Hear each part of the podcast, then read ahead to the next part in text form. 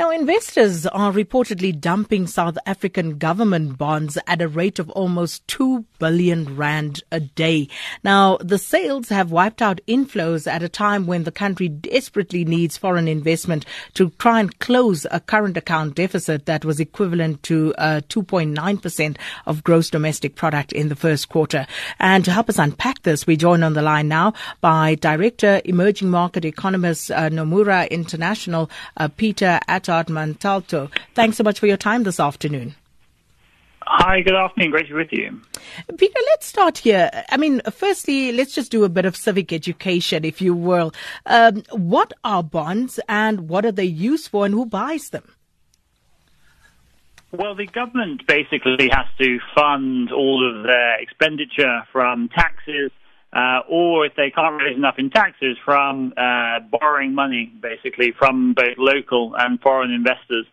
Um, currently, uh, there's been a big step up in the amount of that uh, borrowing. The debt that they're issuing every week has gone up um, by about a third uh, in the last few weeks as we're funding the Eskom um, bailout. They're now issuing uh, about uh, four point two billion uh, rands of government bonds a week.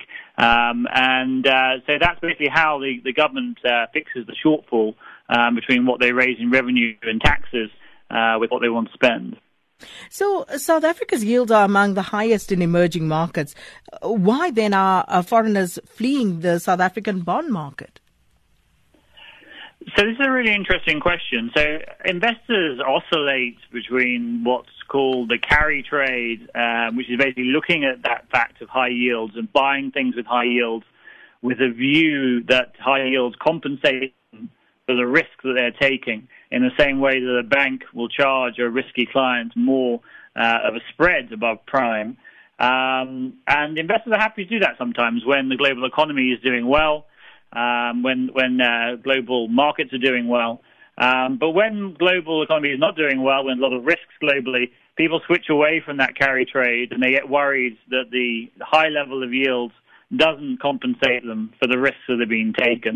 Um, and that's basically what's happening at the moment, where um, investors are looking for much safer options, uh, lower risk options to, to invest in. Uh, and bringing that back to the South African policy environment, the, the real reason for this is that investors are happy to invest in risky assets when they think there's a turning point in policy and growth's going to improve in the future. Uh, and that's really the doubt that's now setting into investors' minds. And what are the implications of this, of um, investors dumping these South African bonds, Peter? So it means that the local investors onshore in South Africa uh, basically are Uh, relied on a lot more by National Treasury to, to fund uh, the budget deficit. Um, and it means that basically uh, locals are, are having to step up uh, for that additional issuance to bail out, uh, to, to fund the bailout of Eskom in particular um, at the moment. It means yields start to rise. We've seen a, a big pickup um, in, in yields uh, on these government bonds in the last couple of weeks. Um, and it, it just basically makes everything harder. Uh, now, the government is somewhat lucky that, in some sense, that the equity market in South Africa, the stock market's not been doing particularly well. That means the local investors are happy to buy these bonds at the moment uh, at the current yields. But it's a very precarious situation, um, ultimately. And uh, the risk that investors watch out for is what's called a failed auction. That's where basically government can't issue the debt in a week that it wants to issue.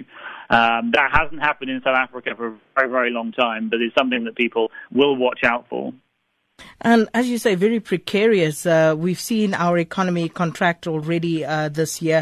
And uh, looking at what's happening with the ratings agencies, uh, what should the government do in order to save that last remaining investment grade credit rating? So I think the the key problem for investors here is that there are positives going on in the economy, such as the cleanup that is happening after state capture. That is ongoing and is positive.